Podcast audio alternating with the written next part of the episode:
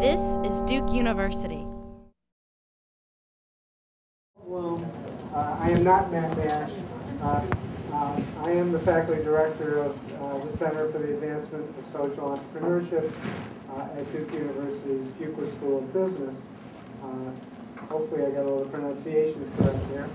I know a lot of people mispronounce Fuqua. But uh, uh, Matt could not be here. He's our executive director. He had a family health emergency. Everything's going to be fine. But um, he um, expresses his deep regret for not being here. Um, CASE, as most of you know, uh, is a center within the business school that's uh, engaged in preparing leaders and organizations to change the world. That's our new uh, tagline we just uh, agreed to yesterday. Uh, And uh, we're pretty excited about that. Uh, We are uh, a center uh, that uh, pursues education uh, very aggressively, and we have lots of courses and programs that students are involved with, and we feel like we are training and helping, no, we're not training, we're educating these people to go out and be leaders of consequence, which is a term that we like to use around the Fuqua Business School. We're very much involved with education. We're involved with field building, uh, which is uh, an attempt to make this uh, whole social entrepreneurship thing uh, become even a bigger thing than it, or- than it already is. Uh, As you know, there's an enormous amount of enthusiasm and excitement in this field, a lot going on, uh, and we're uh, uh, right in the heart of it. Uh, Since Greg Dees founded our center, uh, you'll be hearing from Greg in a second, uh, uh, he founded the center almost 10 years ago. Um, uh, We have been at the heart of the uh, uh, advancement of this field, uh, and we're very proud of that, and want to keep uh, the momentum going. Uh, We're also, uh, being an academic center, uh, heavily involved with research, uh, trying to create new knowledge uh, and new ideas and frameworks that are practitioner-friendly. We're, we're not necessarily interested in just talking to other academics. Uh, We are interested in talking to practitioners, uh, and that's really the primary reason we're here today. Uh, We want to interact with practitioners, we want to do a reality test on the kind of research that we're doing. We want to make sure uh, that it's relevant, uh, but actionable and usable. Uh, And so we see today as a chance to present some of our research, also have you hear from practicing social entrepreneurs, having them comment somewhat on some of the ideas we present, uh, and then also engage all of you in a discussion uh, of uh, where the field's going, what these concepts might mean to you, uh, and, and how we can move forward in a more, in a most productive way, being uh, uh, groups that interact with one another, practitioners interacting with academics. So that's the goal of today. We've got a very full agenda. I'm going to hand things over in a second to- to uh, Mark Surman from the uh, Mozilla Foundation. He's the executive director, and he's going to greet you briefly. Uh, And then uh, we're going to go right into uh, a session with Kathy Clark and Greg Dees and Jordan Kassalow from Vision Spring. So you'll uh, be hearing about uh, all the speakers as we go along. Uh, You also have bios in your note, in your folders, so you'll be able to learn about folks that way also. Uh, So without any further ado, I will hand things over to Mark Surman, who will have a few words of welcome. Thank you very much, Paul. And I, I'm not gonna speak long, because I'm gonna talk about Mozilla this afternoon, and I'm gonna pass you to Greg in a, in a second. But first of all, I just wanted to give you a huge and, and hearty welcome from Mozilla. Um, it's not often we get to kind of look out at a group of people who, in a lot of ways, are very much like us in terms of how we think we can shape and change the world uh, for the better. We look at a lot of technologists who think like us in terms of how we can shape the world. But Mozilla itself, I guess I, I'll I'll actually ask the question, how many people here use Firefox? Right, so, but not John Lilly. Uh, And, uh, you know, most people I think think of us as Firefox and think of us as a technology organization. But we're also ourselves a social enterprise uh, that is there with a, a bigger mission of shaping the internet, protecting openness on the internet, protecting innovation on, on the internet. And so, you know, it's not often that we get to deal with other people, talk to other people who think about social entrepreneurship, think about social enterprise, and you know we can share some of the ways that, that we play with that. But really, I'm hoping to learn a lot today uh, because as somebody who helps to drive this overall organization uh, that operates in this way, um, you know, as I say, we talked to a lot of engineers. We don't get to learn from you, so that's really what I'm hoping from today. I'm really thankful to Greg and Paul for bringing all you smart people here. Uh, and if there's anything I can do, or the, the team here, there's a number of Mozilla people around to help you, or if there's anything you're looking for, just let us know. So welcome, and uh, looking forward to talking. Great. All right, excellent. Uh, Thanks, Mark. Thanks a lot. Um, And we are greatly appreciative of Mozilla for hosting us. Uh, This is a fantastic venue for this. And I think a fantastic venue, not just because of the facility, but because of the spiritual affinity, I think, between uh, what Mozilla is doing and what we're all about. So the first session is really on business models. And I think I'm mic'd so that I don't have to stand behind the podium. I can actually come out from behind the podium and talk, which is a good thing for me since I don't like standing behind podiums. Uh, never, never have. Um, so the first session is on business models and how do we, are we set up, Aaron, for if I just hit enter, am I going to be up and running here? No?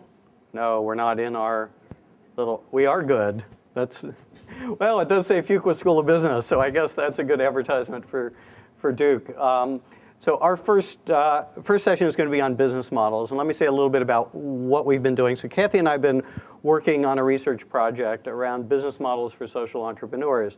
There's always a lot of talk about capital markets for social entrepreneurs, but the flip side of a capital market is the business model that social entrepreneurs uh, have to use that capital. We can make capital markets efficient, but if the business models are inefficient, and if they're using capital poorly, we're still going to get uh, poor outcomes for the amount of resources that we're pouring into social entrepreneurship. So we need smart business models as well as smart capital markets. And as we talk to, to social entrepreneurs, we realize that they constantly struggle with their business models and with making the business models effective. And Kathy's going to talk a lot more about that as we get into the survey that we did. So basic question behind our research project is how can social entrepreneurs design their business models for optimal impact? So this is not simply how do you design a business model for economic sustainability. That's not simply what we're looking for. We're looking for impact. All of our research, and you'll see this as a theme throughout the sessions today, is about achieving social impact. So it's in the case of something like Mozilla, it's not just how does Mozilla achieve financial sustainability. The question is how does Mozilla achieve its objectives of openness, innovation on the web, and do that in a way with a business model that's effective, that's, that allows them to continue their work and do it, do it uh, from a position of strength. And the same is true for any social entrepreneurial organization out there. Um, so we, we want to do rigorous analysis of what the business models are, um, and we want to develop some analytic frameworks. Um, we want to identify the issues uh, social entrepreneurs face um, when they're struggling with their business models, and we're looking at lessons that can be drawn out from global social entrepreneurs. So this is a global study. Just uh, to put it simply, the way we think about social venture strategy breaks it into a couple components, two major components. What's your social impact theory? That is, what is it you think that you're doing that's going to achieve the intended, your intended impact? You want to have an open net? Did I do that? You, oh, thank you.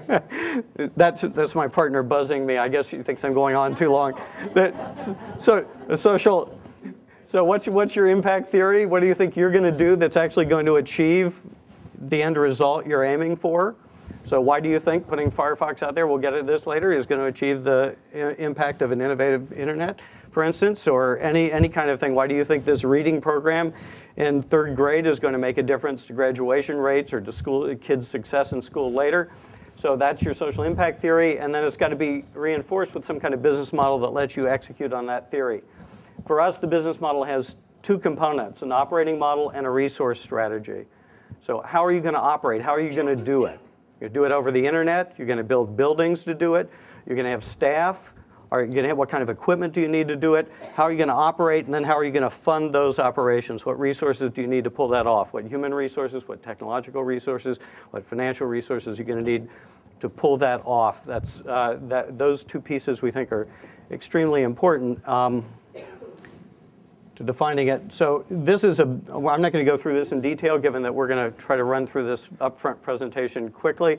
Um, but this gives you an idea of the different levers that uh, social entrepreneurs have for changing and articulating and modifying their business models. And they've got all kinds of levers, and this is an oversimplified picture of the different options that they have for changing their business models.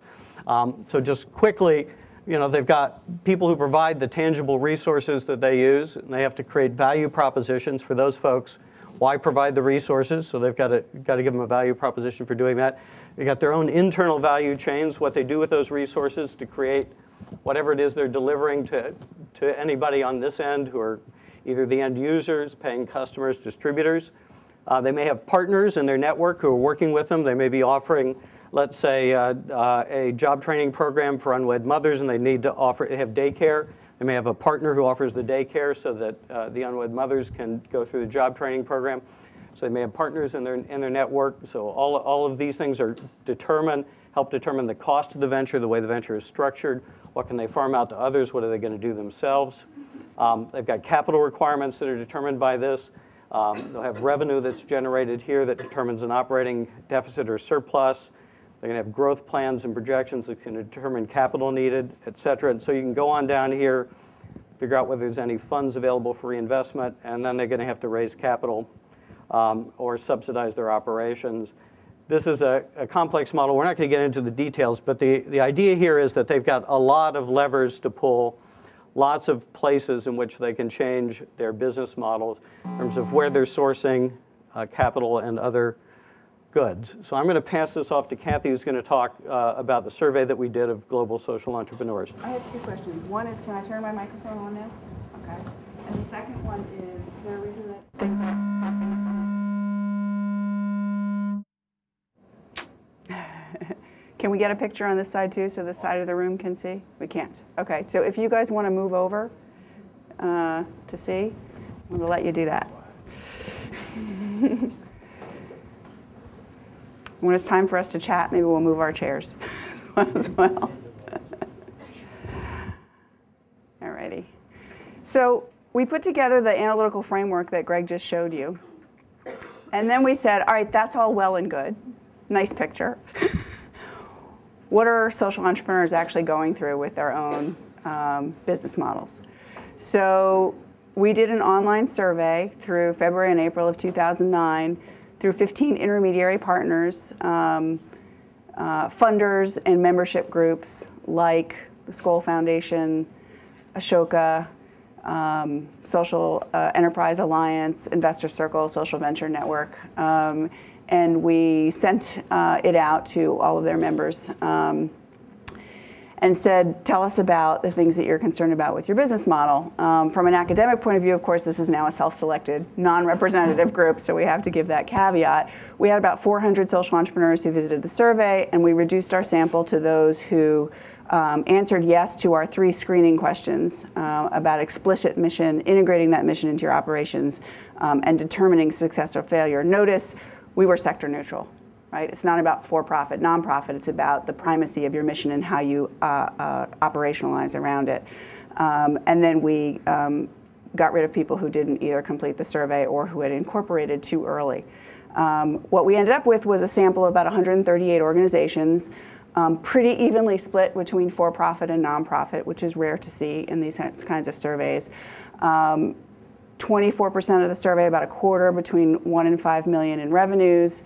Um, 60% of the sample, pretty small, less than a million. Okay, so to give you a sense. So we have even uh, uh, sector, we have uh, pretty low on the revenue, but we have median age, mean mean age of about 12 years old. Um, employee size, uh, a mean number was about 52. Most of them were based in the US, but 15% were outside. And they were really um, quite nicely split between kind of the primary areas that you see in social enterprise, education, finance, health, community development, and so on.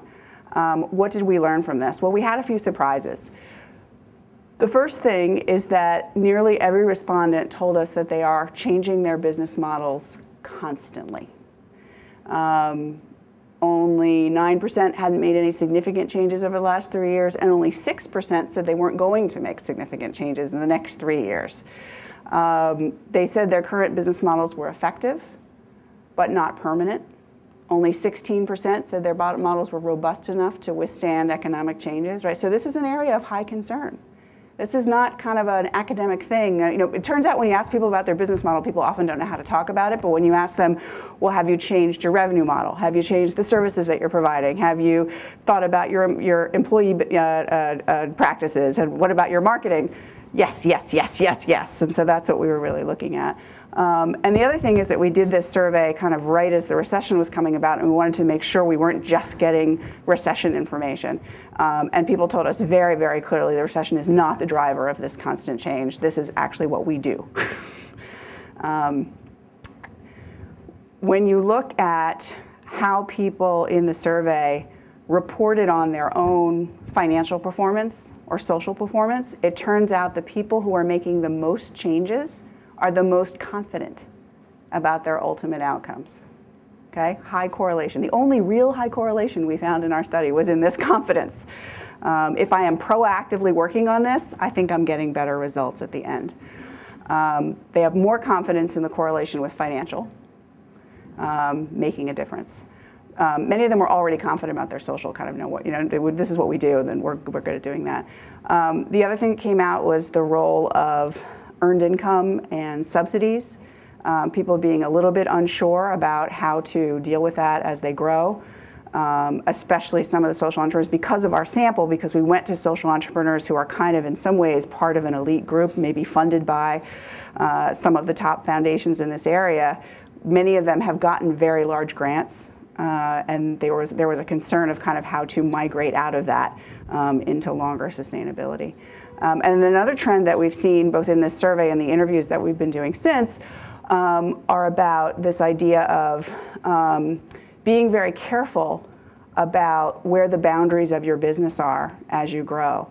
And we see a lot of entrepreneurs starting to um, outsource or partner some of the core functions that they thought they had to do at the beginning, but as they get more sophisticated, they realize, you know, we can actually be smaller and scale more effectively, or we can be a little bit different in terms of things that we know we can do well and maybe some other people can handle. Um, and the top things that people were changing were really fundamental things the product and service that they were offering, the um, way that they were getting their revenues, um, and marketing.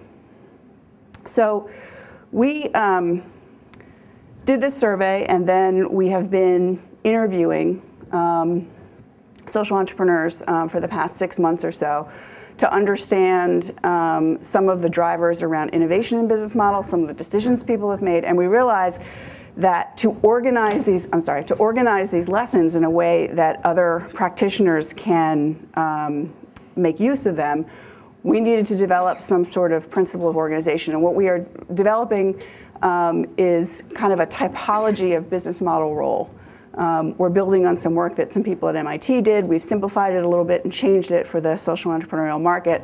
But what we basically have is across the top, we have what? What is the asset? Um, primarily that you are using to create value from. Um, and down the side, we have how. Are you creating it? Are you distributing it? Are you leasing it or renting it? Um, or are you a broker for it? Um, and it turns out, kind of much to our surprise, um, that you can pretty much capture most of the field in, in, in, these eight categories.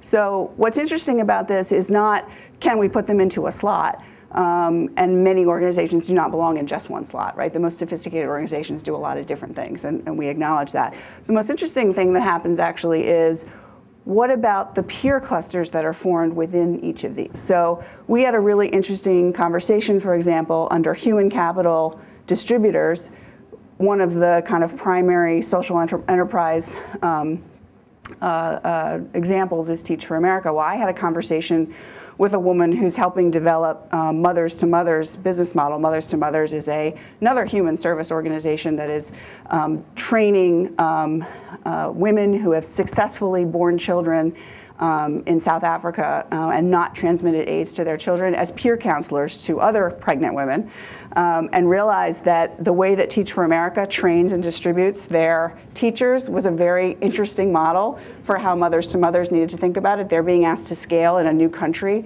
The government of Kenya has asked them to come in and kind of triple their operations immediately, and they said, We're not sure how to do that, but how has Teach for America scaled that? Um, and so it was instantly apparent that these peer clusters have some practical value for the decisions people are making. I, today, I just thought it was interesting to, to map out um, some of the people that we'll be hearing from uh, later. Um, we're going to hear from uh, Jordan in a second from Vision Spring, um, who is not just a physical capital provider, has also done some very interesting things around developing human capital as a, a, a strategy. Um, but we have um, Kiva, who is a broker of financial information, happens to be a broker that doesn't take a cut. So there's not a there's not a a profit test in here, right? There's a lot of different ways um, that you can make your money, even though you're using these techniques. Um, Mozilla, we've heard of, is you know really trying to uh, spread intellectual capital um, and the notion of openness around intellectual capital. We're going to hear from Paul Rice from Fair Trade, who is a really interesting model about how you um, create a standard or a certification platform and then license that um, and create value by uh, keeping people to that standard and spreading that brand. So without further ado, I'm actually going to turn it over to Jordan Kassalow, who is the CEO and founder of Vision Spring. Jordan was one of the first interviews that we did, and we were so impressed with the care with which Jordan is not only changing his business model, he's actually versioning it. And he's been going through a series of deliberate choices uh, about different ways to balance um, uh, business model success and social value creation. And we're so thrilled to have him here to talk about that. Thank you, Kathy. Yeah. Do you want me to get your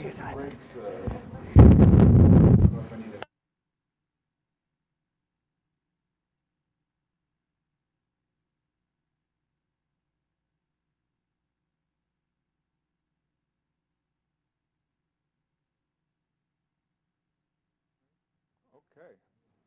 Well, thank you, Kathy. Thank you, Greg. Um, it's nice to be here and talk to you about Vision Spring.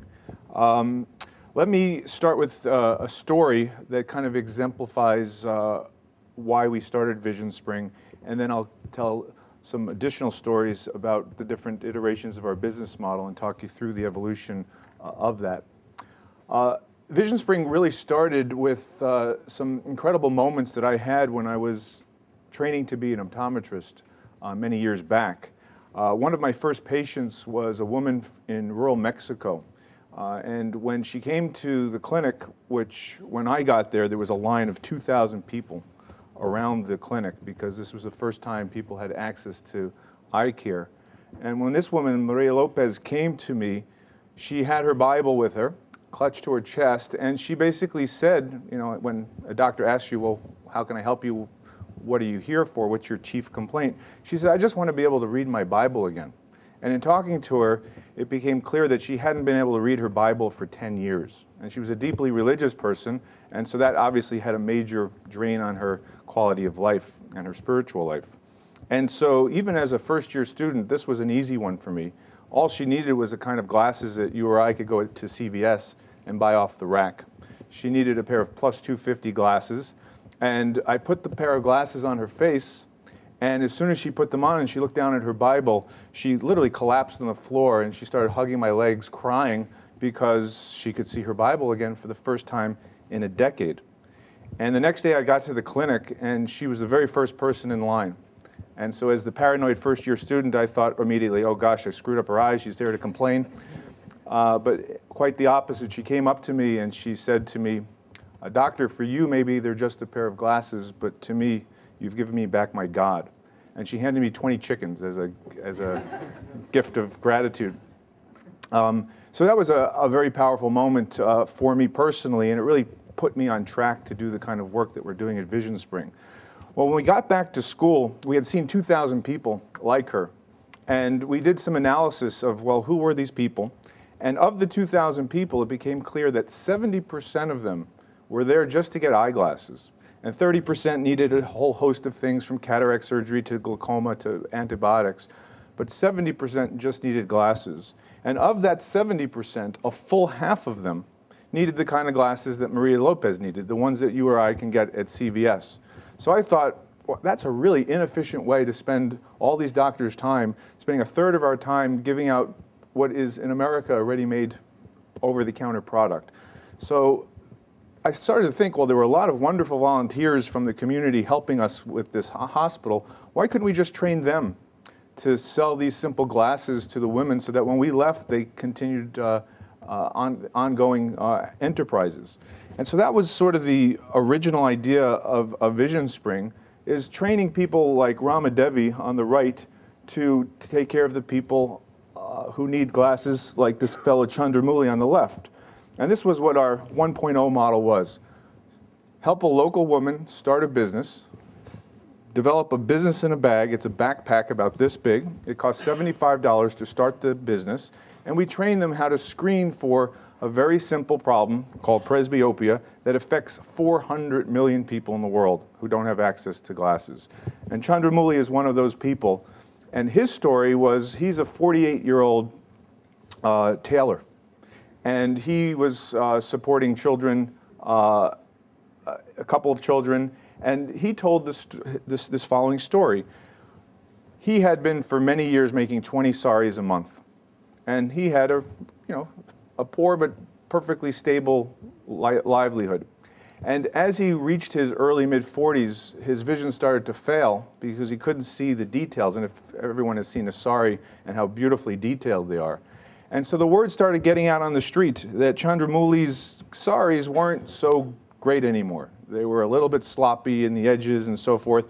And next thing he knew, he was making 18 saris a month. And he tells us this whole two year, three year story of how his business went from 20 saris a month to 10 saris a month. And although the financial drain was so intense for him and caused a lot of family stress, the thing that he stressed personally the most was that he really lost his dignity. He used to go into his, sh- his shop with sort of a bounce in his step, feeling like he was a master at what he did. And as his vision failed, he sort of slinked into his store because he knew the word was out that his work wasn't quite what it used to be. And he was a couple of months away from having to close his store. In comes Rama Devi, who's been trained by Vision Spring. She does a simple screening, and again, just like my experience in Mexico, within a couple of minutes, determined that he just needed a pair of plus three reading glasses in this case. And he could see immediately the details that he needed to. And he told us sort of the long two year process of building his business up from 10 saris to 12 saris back up to 20, and how he won back the confidence of his customers so now that he could see again. And after telling me this story, he sort of shook his head and he said, all for 170 rupees, which is about $4. That he just couldn't believe that a $4 investment was literally the difference that sort of put his life back on track. Now, the good news is uh, we found him. The bad news is there are literally millions of people like Chandramuli who are falling into poverty, losing their economic livelihoods right at the time when they're masters of their crafts, right at the time where they're at the center of their economic uh, heart of their community, supporting children and elderly parents. And it's such a simple thing to, to fix to enable people to continue their livelihoods uh, as skilled craftspeople and, and so forth. Ramadevi, on the other hand, she had two, two boys also, and she was making around $22 a month when we met her. She's become our number one vision entrepreneur.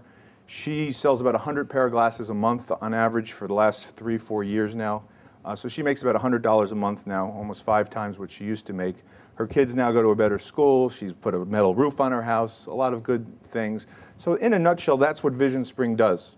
We find people like Rama Devi, put her in business to help people like Chandramuli. And there's a nice virtuous economic cycle in the community where they both uh, live and work. Now that's the good news. And the good news is we have, we started with 18 women like uh, Rama Devi uh, about six years ago. Now we have 8,500 women in business. Um, but all the news is not so rosy in our 1.0 model because what we found was that for every person like Rama Devi who could build her business up to 100 units a month and sustain that, the more, ne- the more common path was that the woman would start her business, she would sell a bunch of glasses for the first six months, then things would flatten out over a few months, and then it would dip down to almost nothing. As she sort of worked through her community, as she worked through the low lying fruit of her relatives and friends and neighbors. And there were very few like Ramadevi who took the initiative to buy a motorcycle. She took some of her savings and buy, bought a motorcycle. She actually hired her husband as her driver, and she now has a bigger territory. So it took some, you know, it takes rare people like her to, to really make these things work. So for every Ramadevi, there were four or five people who kind of had a good experience for a year or so and then fell out. And it became very expensive to have a direct sales force and to retrain people. It becomes a very expensive proposition for any business. So we, we started to see that it was difficult to have a direct sales force. It- we were only selling really one product, re- reading glasses and sunglasses, so t- t- two products.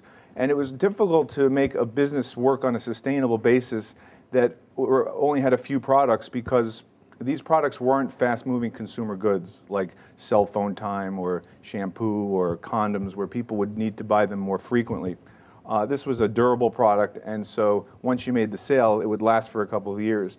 So there were some kinks in our, in our business model that we, we said to ourselves a number of years back that if we were going to continue in this path, then we would have to just clearly be a nonprofit organization that had no chance of ever becoming a true social enterprise that covered its costs or even maybe became profitable and could grow as the market uh, demand was created.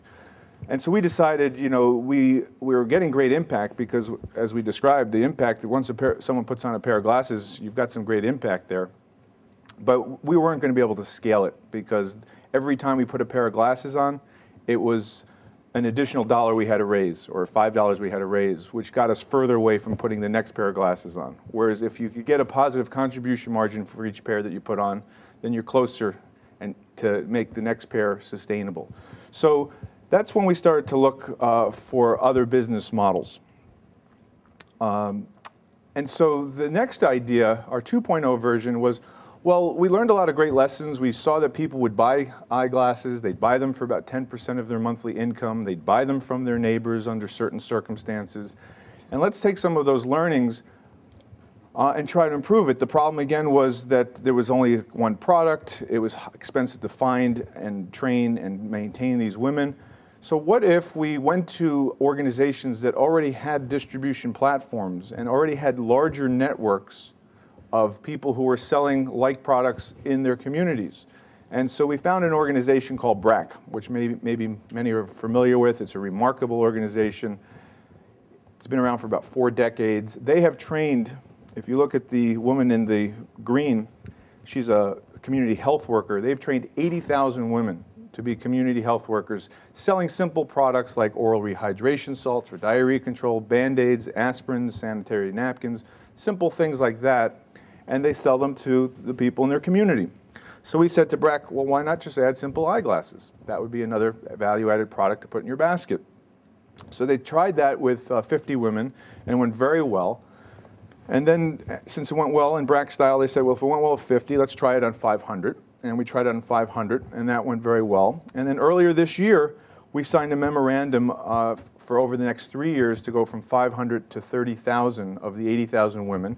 And if we hit 30,000 and st- things are still working well, then we'll do the additional 50,000. So here you see a fantastic opportunity to scale our intervention, leveraging off of existing distribution platforms. Our fixed cost structure in Bangladesh is zero. We don't have one staff person there.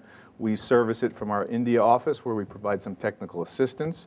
We provide assistance in terms of the glasses when the market speaks and the Bangladeshis like certain products. Uh, we react to that and we change our product based on what we're hearing, and we're adding new products based on what the market's asking for. So that's sort of the role that we play.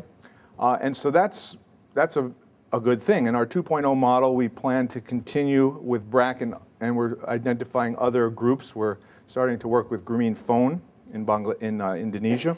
So other big platforms that exist that our product makes a natural addition to the basket of goods. So why is there a 3.0 that you're going to about to see? Well, because we have a lot of vision entrepreneurs in other countries, uh, we listened to them, and our vision entrepreneurs in El Salvador were telling us they've got a couple of pain points. One was that they weren't making enough money, and two was that their reputations in their communities were mixed. And we said, Well, what do you mean? They said, Well, you know, we hold these vision campaigns, and a bunch of people come out, and it takes a long time to screen them. And for the half of the people who need sh- just the simple reading glasses, they're happy. But the other half of people have more complicated vision problems, and they, and they need prescription eyeglasses. And they walk away feeling that their services, their needs weren't met. And uh, so there's a lot of buzz in the community that Vision Spring really doesn't help everybody and, and disappoints a lot of people. So they, on their own devices, came up with an idea uh, to hire an optomet- local optometrist and to sell a $1 voucher. And with that voucher, they get to keep the dollar. And that voucher entitles the customer to go to our office at first once a month to see the optometrist. And the optometrist examines their eyes and can provide them with prescription eyewear. Well, when we did it the first time, the optometrist only got through 25% of the line. So we said, okay, we better do this a little more frequently. We did it every Sunday instead of once a month. Long story short, within two months, we hired the optometrist full time. Two months later, we hired a second one. And the demand for prescription eyewear was huge, and we started to understand why. In this town of Santa Ana where we worked, there were, if you walked around the town with me, you would see that there's about a 300,000 person town. You would see that there's nine optical stores. So you would think on first flush that, well, what's the problem? There's optical stores all around. But if you went into those optical stores to buy a simple pair of prescription glasses, you'd be lucky to get out of there under $150. So what became clear was that where the, the business exists of optical, it's always concentrated on the 10% of the people who own 90% of the wealth. And the working poor, that number is not even close to what they could afford. So we've brought our, our glasses down to $25. And that is a number that the working poor in El Salvador can really afford. And it's also a number in which we can deliver and still have very significant margins.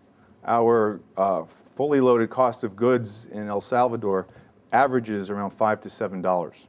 So we have a nice margin if we can sell it at 25, uh, and they're getting a pair of glasses that is, you know, six times less than what the market is is dealing with. So the, there are a couple of labs that make the lenses for all those nine stores, and within six months we became their number one customer because we unlocked a whole market that was never being unlocked. So going forward, we're going to continue with our 2.0 model and 3.0 model. We're building out more stores like this. Uh, our goal in El Salvador is to have four within the next six months. We've got two. We're building our third right now. And we're going to study the heck out of those four stores. And once those four stores, we really understand every aspect of the business, our plan is to go from four to 40. Now, what's interesting about the stores is it also kind of reinvigorates our 1.0 model because each store or hub that we create, think of LensCrafters for the poor, is surrounded by a dozen vision entrepreneurs in the outlying communities. And so they're the ones who are kind of finding the people to bring into the store.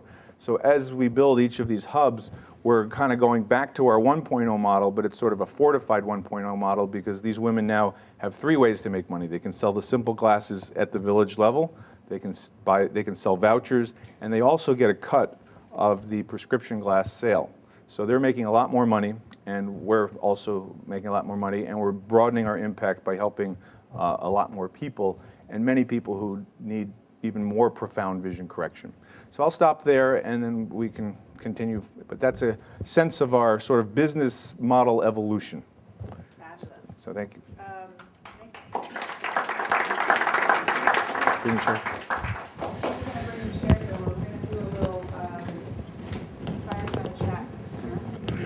Um, Let you guys ask questions, and Greg and I may also ask some questions of Jordan, and you can ask questions of us, and we'll have a little conversation. Should I turn my microphone back on? Is that allowed? Yep. Great. So, wants to start with a question for Jordan. Yeah. Um, so these are the ones that business model listings report. Which ones did you try that didn't work? Good question. Well, the 1.0 model, from a business perspective, didn't work because it was too expensive to uh, scale. So it worked in that we helped women make some money. It worked in that uh, we were getting some glasses out there. But the women weren't making enough money for long enough, so they would t- tend to fall out of the business. Uh, and uh, the amount of money that we captured wasn't even close to the amount of money that we had to spend to put that network into place. So the 1.0 model on its own was a model that, that didn't work. Uh, and that's why we sort of morphed it to the 2.0 model and we kind of incorporated it also into the 3.0 model. Yes. Um, Are you now self-sustaining or are you still seeking subsidy? We are still, as an organization-wide, we're still seeking subsidy. This year, we, uh, our costs in El Salvador are fully covered by the revenue that's generated in El Salvador, and our BRAC partnership is f- fully cost recovered uh, in Bangladesh. But as an organization, uh, we're still reliant on subsidies and, and, phil- and long-term philanthropic growth capital. So are you, are the transaction costs in different localities very different from each other? Yes. So for instance, in El Salvador, uh, the average consumer will pay $25 uh, for glasses. We're in, in India and Indonesia, uh, where we're taking that model now, we're starting to test it. It looks like it's going to be closer to $10 will be about as much as we'll be able to get. So we're trying to drive down our cost of goods uh, in India so that we can capture some bit bigger margins. But the good news is there are a few more people in India than El Salvador, so. And what- do you make the glasses also locally to generate business there or? do you- No.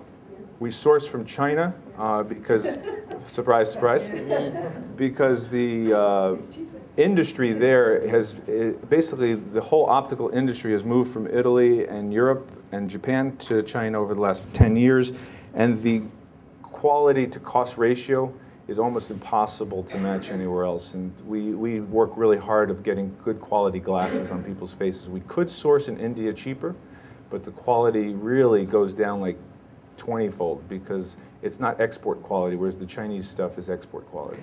I want to ask if uh, you can also say your name and affiliation as you ask your questions.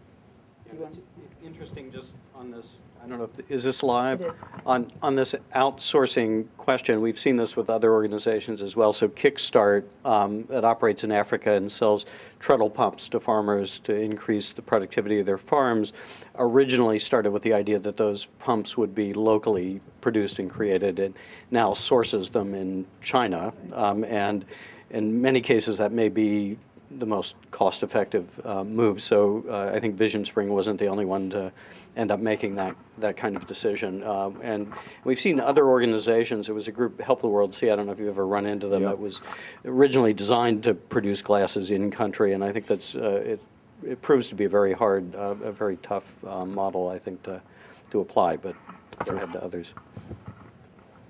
Oh, there's someone in the back with their hand up. Um, Could you explain the process of sourcing? How did you find this factory? Do you have multiple factories? We have multiple factories. Um, I used to own a, a, a company called Scojo, and so was, it was a for-profit company that sold high-end reading glasses to places like Saks Fifth Avenue. So I had spent a lot of time in China understanding uh, what manufacturers do what and where the uh, lower cost manufacturing is. So using that uh, background in history, I was able to kind of know what factories do the best work. Uh, and there's, even in China, not all the factories do great work, and so you do have to sort of know what you're doing and, and uh, decide which factory to work, to work with. Kate? Hi. Hi. Um, and I, I've also uh, been a member of Acumen Fund for years or more, and I visited 1.0 two or three times a year, so I have a great, you know, admiration for your acumen and your, you know, who you, who really developing the the Thank you. I'm uh, also affiliated with BRAC, BRAC, what you say? So I wanted to ask you a little bit more about the economics of the BRAC model with the community health workers, that what kind of margins, because the women get, the women get margins, BRAC purchases in bulk from you. Yes. And so if you could just kind of work through the economics of that model uh, in terms of the costs and who gets what, and because BRAC is in so many countries and is now in an expansion mode in East Africa and in West Africa, that, you know, as a business proposition, why wouldn't you, uh, you can stick with BRAC and roll out on a worldwide basis um, the community health worker model, the Well- 2.0 model? A- Absolutely. Um, And actually, BRAC has asked us to go to Afghanistan and to uh, East and West Africa with them. And we felt that, uh, we said no right now because we still want to get Bangladesh right. You know, we're still only scratching the surface of their 80,000 person network there. And we think we need to walk a bit before we run. BRAC is a little bit impatient uh, in a good way, but at the same time, uh, we're a small organization and we want to make sure we get everything right in Bangladesh first. So our long-term plan is definitely to scale with BRAC. If we can make it work, you know, we've got about 7,000 women now trained to sell our glasses in Bangladesh. We're going to go from 7 to 30,000 in the next three years. If we get to a place where we're comfortable that that is all working really well, then we'll, we'll, our probably our next place uh, to go is going to be East Africa, uh, is what we've uh, talked to BRAC about. Uh, and then we can scale through their network, as you said. In terms of the economics, uh, probably the simplest way to think of it is um, we sell the glasses, this is rounding error, just, but just to keep it simple, we sell the glasses to BRAC for about a dollar. They sell it to their, vis- their sh- Shasthya Shebikas for uh, $2, and then the Shasthya Shebika sends it, sells it to the final user for $3. So there is about a dollar margin that BRAC keeps, a dollar margin that the seller keeps, and we, our margins are around 20, uh, 25% uh, with BRAC. So that's sort of the economics of it. Okay. My name's Ted Ladd. Hi, Tim. Just as you layered your product into BRAC's distribution channel, do you see other products and services that you could layer into your distribution channel in El Salvador? Uh, we're, we're, well, the first was prescription eyewear uh, that we're, we're doing that with. Um, we're starting to look at uh, some simple over-the-counter pharmaceuticals. One of the most common complaints in these areas are people who have gritty, itchy, teary eyes. So we're starting to test um, antihistamine drops and other kinds of eye drops that you could get um, here over the counter. And uh, in our first three months of sales of them, they're, uh, they're selling really, really well. Uh, there's a huge market for that. And, uh, and so that's the first product. So probably what we're going to do is sort of look at those simple OTC things that fall in the eye care section and see how that can make our business model more robust. And then if we have opportunities and appetite for extending it, uh, we're, we're open to that. But we'll, we'll probably, at least for the near term, stick, into, stick in the eye care uh, sphere. But a lot of, you know, we've, we've talked to a lot of some of the solar energy um, providers uh, in, in India, for instance, and even before glasses, vision starts with light, and so if you can't, if there's no light, you can't see. So it makes some internal, it makes some uh, sense, you know, organically from, from what we do. So uh, will our vision entrepreneurs be selling uh, solar panel lights and stuff like that? Not anytime soon, but we're, we're exploring those kinds of things.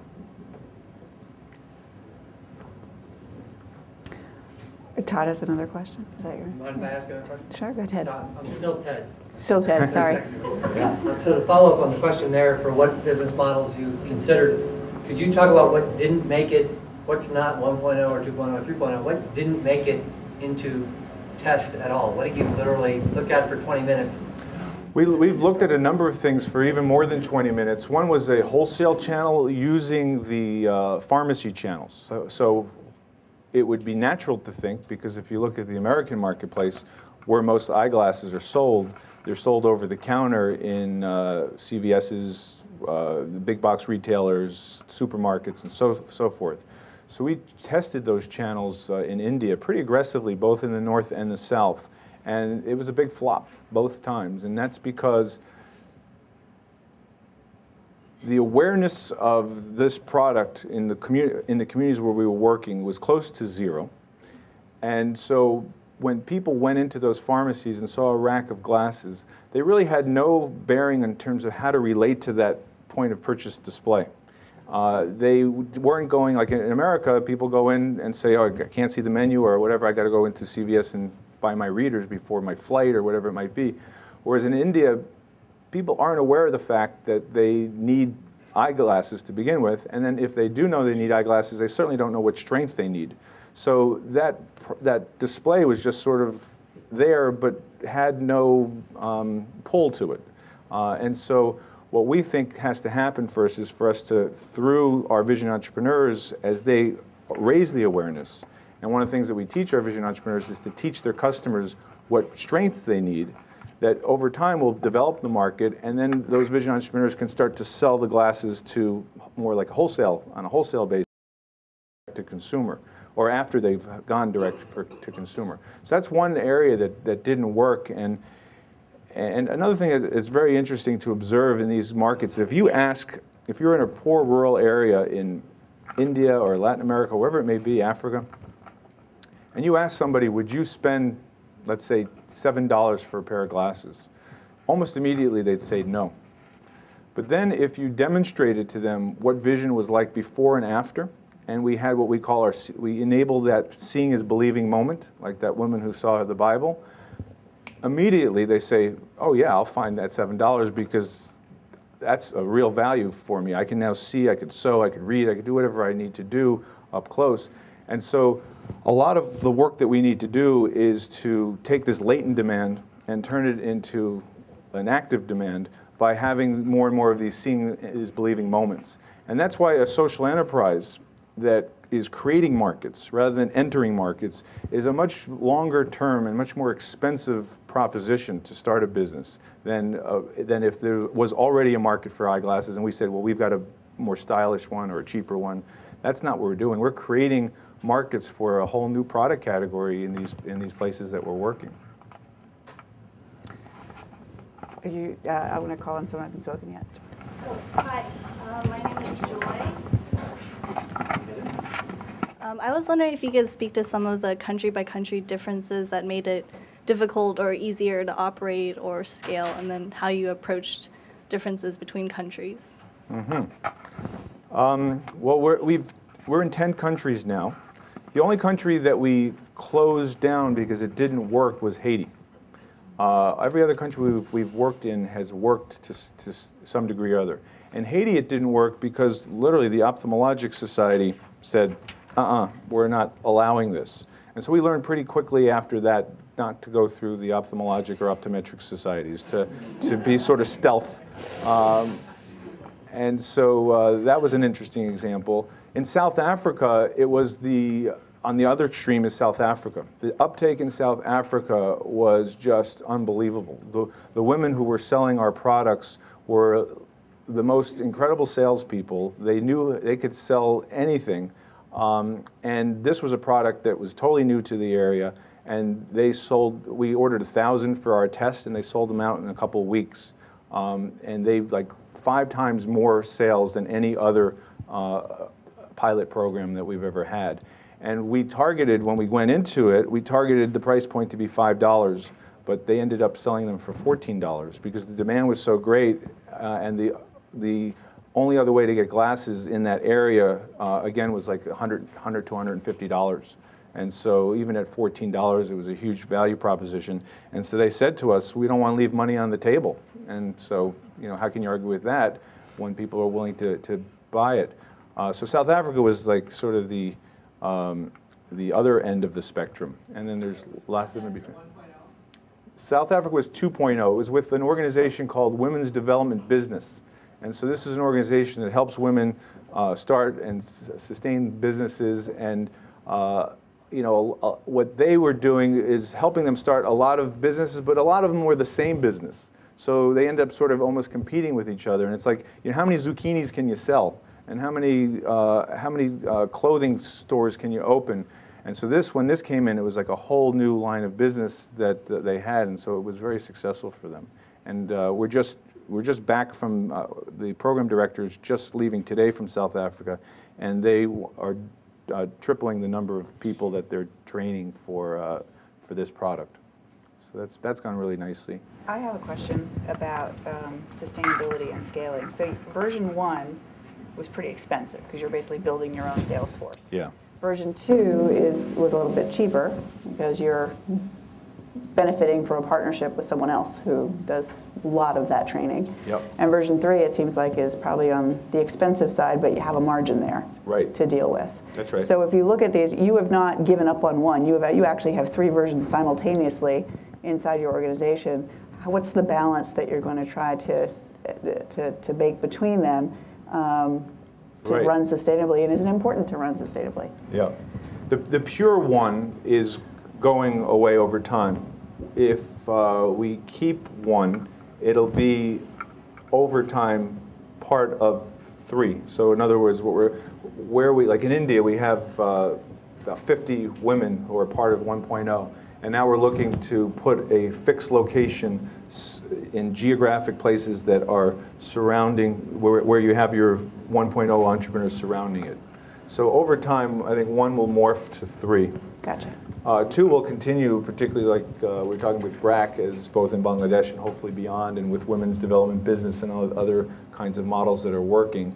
And then three, I think uh, the nice thing about three is that I think it's the one that is in many ways the most scalable because there are only so many BRACs in the world.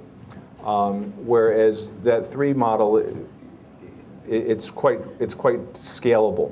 Um, in, ter- in terms of is it important for us to be sustainable, it, it really is because um, the, the problem is so big. As I mentioned, there's a half a billion people. It's about it's 560 million people is the estimate of people who are visually disabled because they don't have glasses in the world. And so we didn't start this to sell a few hundred thousand pair of glasses. We really wanted to make a dent in that overall problem. And what I'm starting to sense as a social enterprise is that if we stay a social enterprise, and there's many social enterprises that uh, are doing wonderful work, as we are, but the vast majority of them are sort of stuck in this two to ten million dollar zone that they'll always be stuck in, always dependent on the good graces of philanthropic capital, and never be able to scale. Whereas the marketplace, if we can get to a place where the market's driving us, then the sky's the limit because eh, because there's just more capital there. And our impact is all about putting glasses on people's noses. So by definition, we're not going to lose our impact as long as we stay to the one to four dollar a day consumer, which we are, are sticking to. Um, there is enough of them willing to pay enough for glasses for us to, I think, build something that is eminently scalable.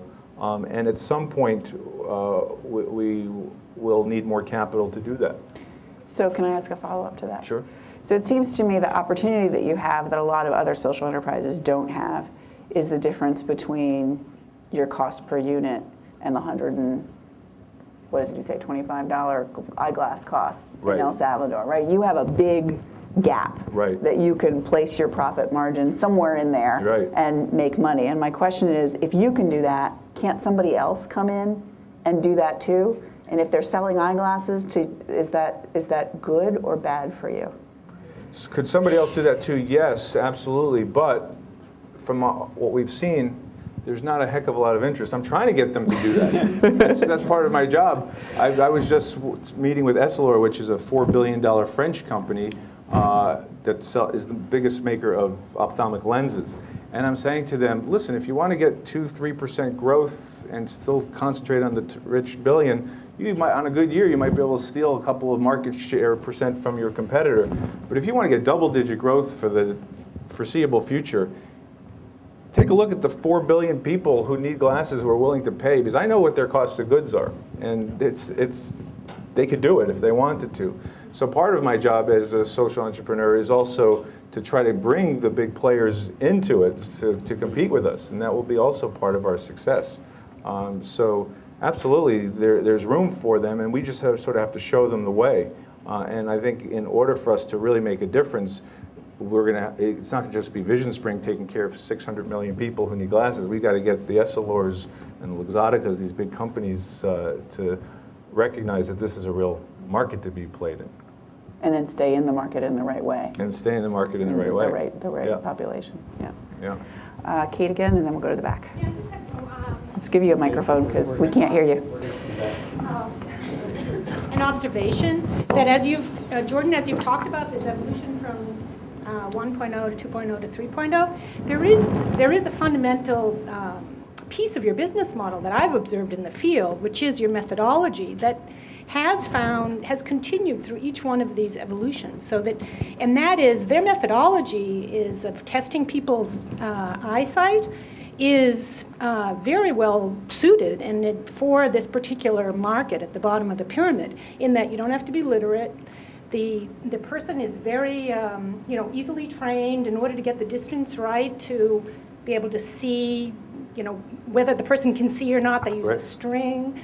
So there is a kind of um, there's a tremendous value in the methodology that you've created that is used not only in 1.0, but the BRAC community health workers are trained in that same methodology. Absolutely. And the women uh, vision workers around the hub of the El Salvador enterprises, they're also trained in that methodology. Right. So it's not a barrier to entry in that anybody could learn that methodology, but it is something that, you know, you've really held on to. And I think it's, um, it is a competitive advantage in serving these markets, and you've used it very well in each, as you've evolved the business model uh, from 1.0 to 3.0. Well, I appreciate you saying that, and I, I very much agree. And you know, one, one of the things that I tell Essilor is that listen, as a huge multi-billion-dollar company, you have many strengths that we don't have. But one thing that we have that you don't have is that we have native intelligence. We, we know how to interface with these communities in a way that it's going to take you years. And if you want to do, if you if you want inexpensive R&D for that population, here we are. We're, we're right here for you, kind of thing. So, yeah, we're going to do Yeah, it. exactly. That's what we're going to need There to were do. some hands in the back. Let's get that one in- all the way in the back first. See if it'll reach.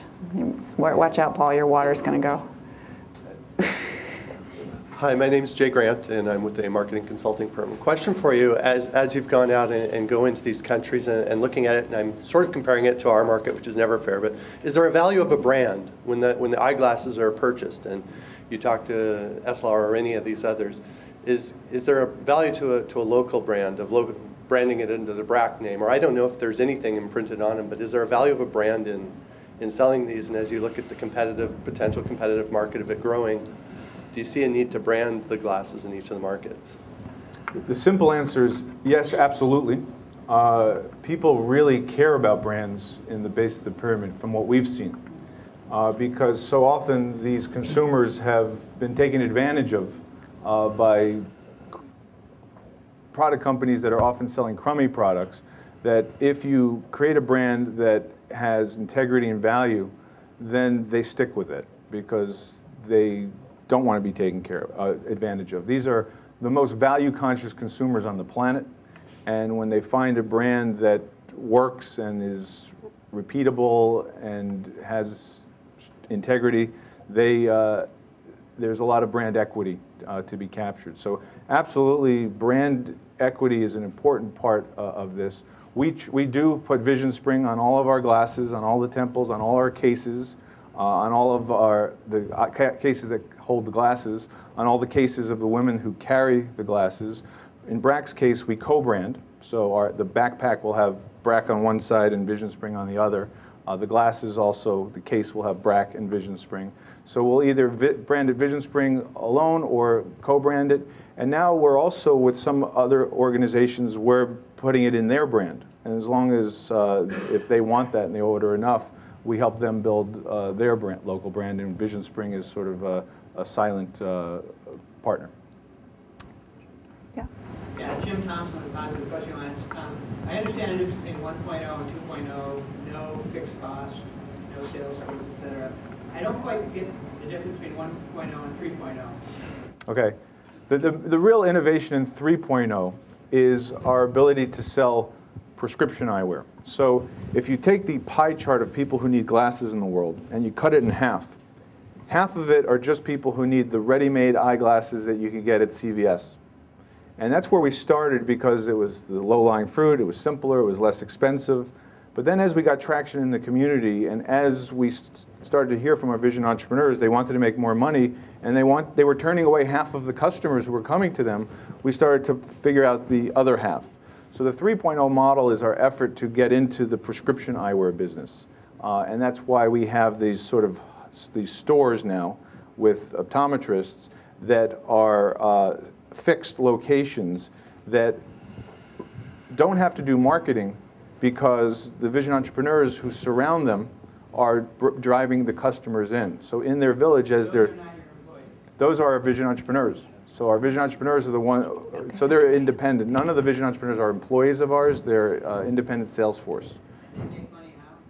By, in El Salvador, they make money by selling reading glasses, sunglasses, and eye drops in the community. They make uh, money by selling the voucher to get someone uh, an eye exam. They keep that dollar. And then they make money if that person goes to our hub and buys a $25 pair of glasses, they'll get uh, 10% of the sale. So that's, those are the three. When somebody comes to them, they, they determine which category they're in. Exactly. Our, our screening methodology enables, enables them to do that. Exactly. Is that clear? Diana is next, over here.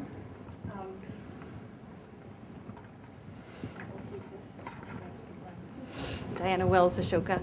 Um, My question is not designed to question your focus and your uh, intent on scale, but to draw out what Ashoka sees is the market intelligence that the social entrepreneur has that uh, is just beginning to get recognized and is of huge value to big business. Um, What in the ecosystem are you seeing as other things that connect? So the solar lamps as a, you know, a way to prevent uh, eye vision uh, degeneration. Are there other things that you're finding either that are geographically specific or uh, that connect up with vision problem that w- i- is important for, i- is evidence of the market intelligence that you have and the native intelligence that, y- that you're developing?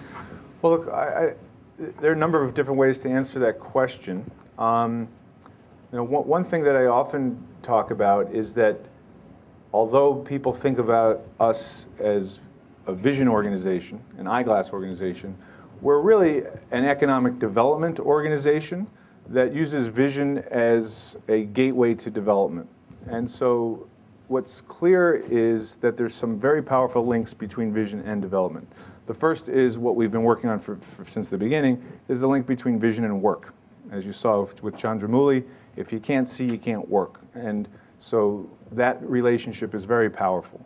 The second relationship between vision and development that we're increasingly starting to understand now that we're selling prescription glasses is the link between vision and learning. If a kid can't see the blackboard and can't see to read, there's obviously a profound negative impact on their capacity to learn. And in the 9 to 14 age category, when people tend to often need their first pair of glasses, uh, we're seeing a lot of customers in El Salvador with that coming with that problem.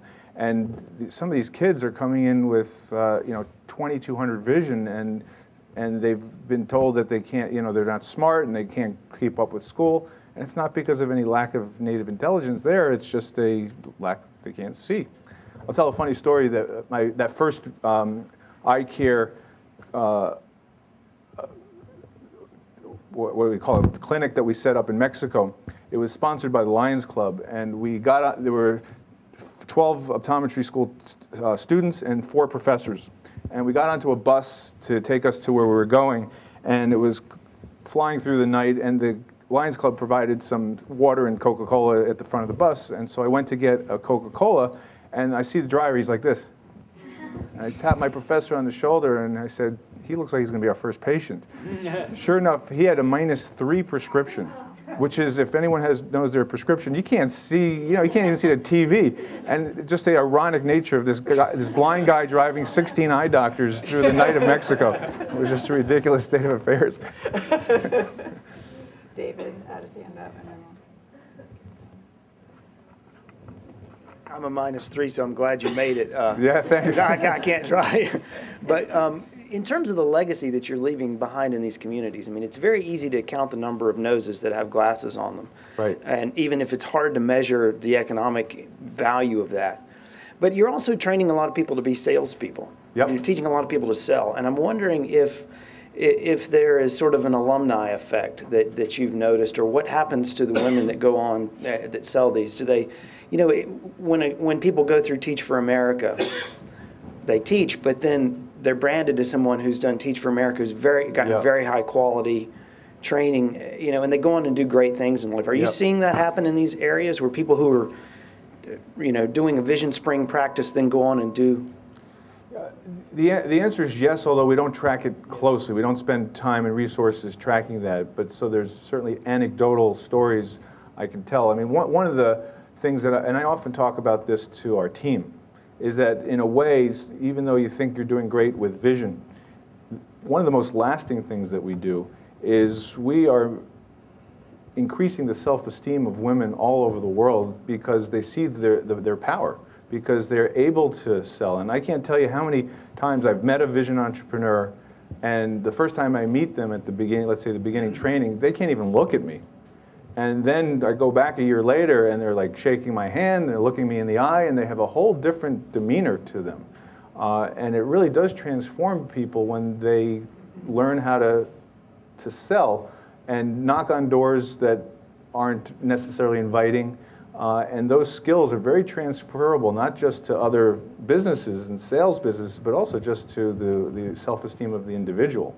So we definitely see that. We've seen some of our vision entrepreneurs uh, go off and do other things, get hired by pharmaceutical companies and other bigger companies in the area. Uh, and so retention is, is an issue because uh, they often aspire to doing something more. We get poached, yeah. So we've seen that. Uh, in the back? Hi, Michelle Swenson. What's your organization like? How how are you organized? Our organization uh, is small. Uh, we have intentionally kept our budget below $2 million because I'm of the mindset that the delta between your fixed costs and your revenue has to be small to be a social enterprise because then you have a better chance of closing it and then letting the market take over. So we've kept our organization really lean and mean, and we, we, our budget's been under $2 million for the last uh, three or four years. Uh, four years ago, we sold 30,000 pair of glasses. This year, we'll sell over a quarter million with the same budget. So, so we're, we're all about leveraging off of BRAC's and uh, you know, I always joke with BRAC that if you see those nature shows and you see those giant whales and then you see the little sucker fish on the back, we're the sucker fish. Uh, and so that's sort of what our specialty is. So we're a small organization. We have an office of uh, about six people in New York. We have an office in India with about 15 people. And we have an office in El Salvador with about four people now, three or four people, depends on, on the day. Um, and, and then we have uh, 10 partners in 10 countries, and we have over 8,500 independent sales reps selling our product, uh, mostly in Bangladesh and India, but in other places too. In the back, uh, Christy. Uh, Thank you. Christy Chen at Draper Richards. Um, Your organization has been so agile in reinventing itself. Um, What, what have you done uh, from a board structure or from countries learning from each other um, that has enabled you to take on these explorations, these pilots? And, you know, is there anything you've learned from best practices on how to structure organizations so they are agile and prototyping? Right.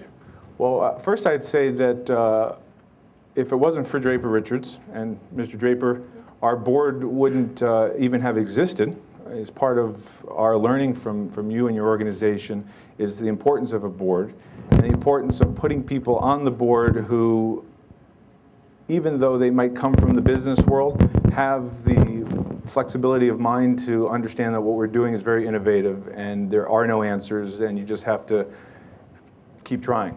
And so that's sort of uh, the nature of the people we've, we've got on the board, people who are very fluid in thinking through these kinds of issues. So um, we also have local advisory boards in some of our countries, and so that way we can, when issues that relate to specific countries come up, we can defer to people who have deeper expertise than we do about the local context. So that's helped us also uh, when we're making an argument to the central board, uh, if we can first get the local advisory board to buy into it, then it's almost impossible for the local, the, the, the New York-based board to say no because they're relying on the local experts who, who see why it makes sense to do something completely different. Because our models, uh, although they've been somewhat, uh, uh, uh, you know, staged, they, they're also quite different than, than the predecessor, predecessor models. So. The only thing I would add to that that we've seen, and we haven't looked into this in a great detail, but um, once you grow your staff, it's harder to be agile in completely reinventing yourself. Mhm. Um, and so you see staff size, low staff size correlates with a lot more change and flexibility. Uh, we will have, I think we've reached the oh, so we want to wrap up a little bit. have some wrap up, yeah. Greg was like, like to, want to do that? All of us probably should have, a should have a chance at, at wrapping up. Um, What I wanted to say is just a little bit about why we love to have Jordan come along when we talk about uh, business models. Um, You've probably figured it out, uh, basically. We, what we're trying to model here through Jordan's example is the process of learning and adapting and adjusting your, mo- your business model as you go along.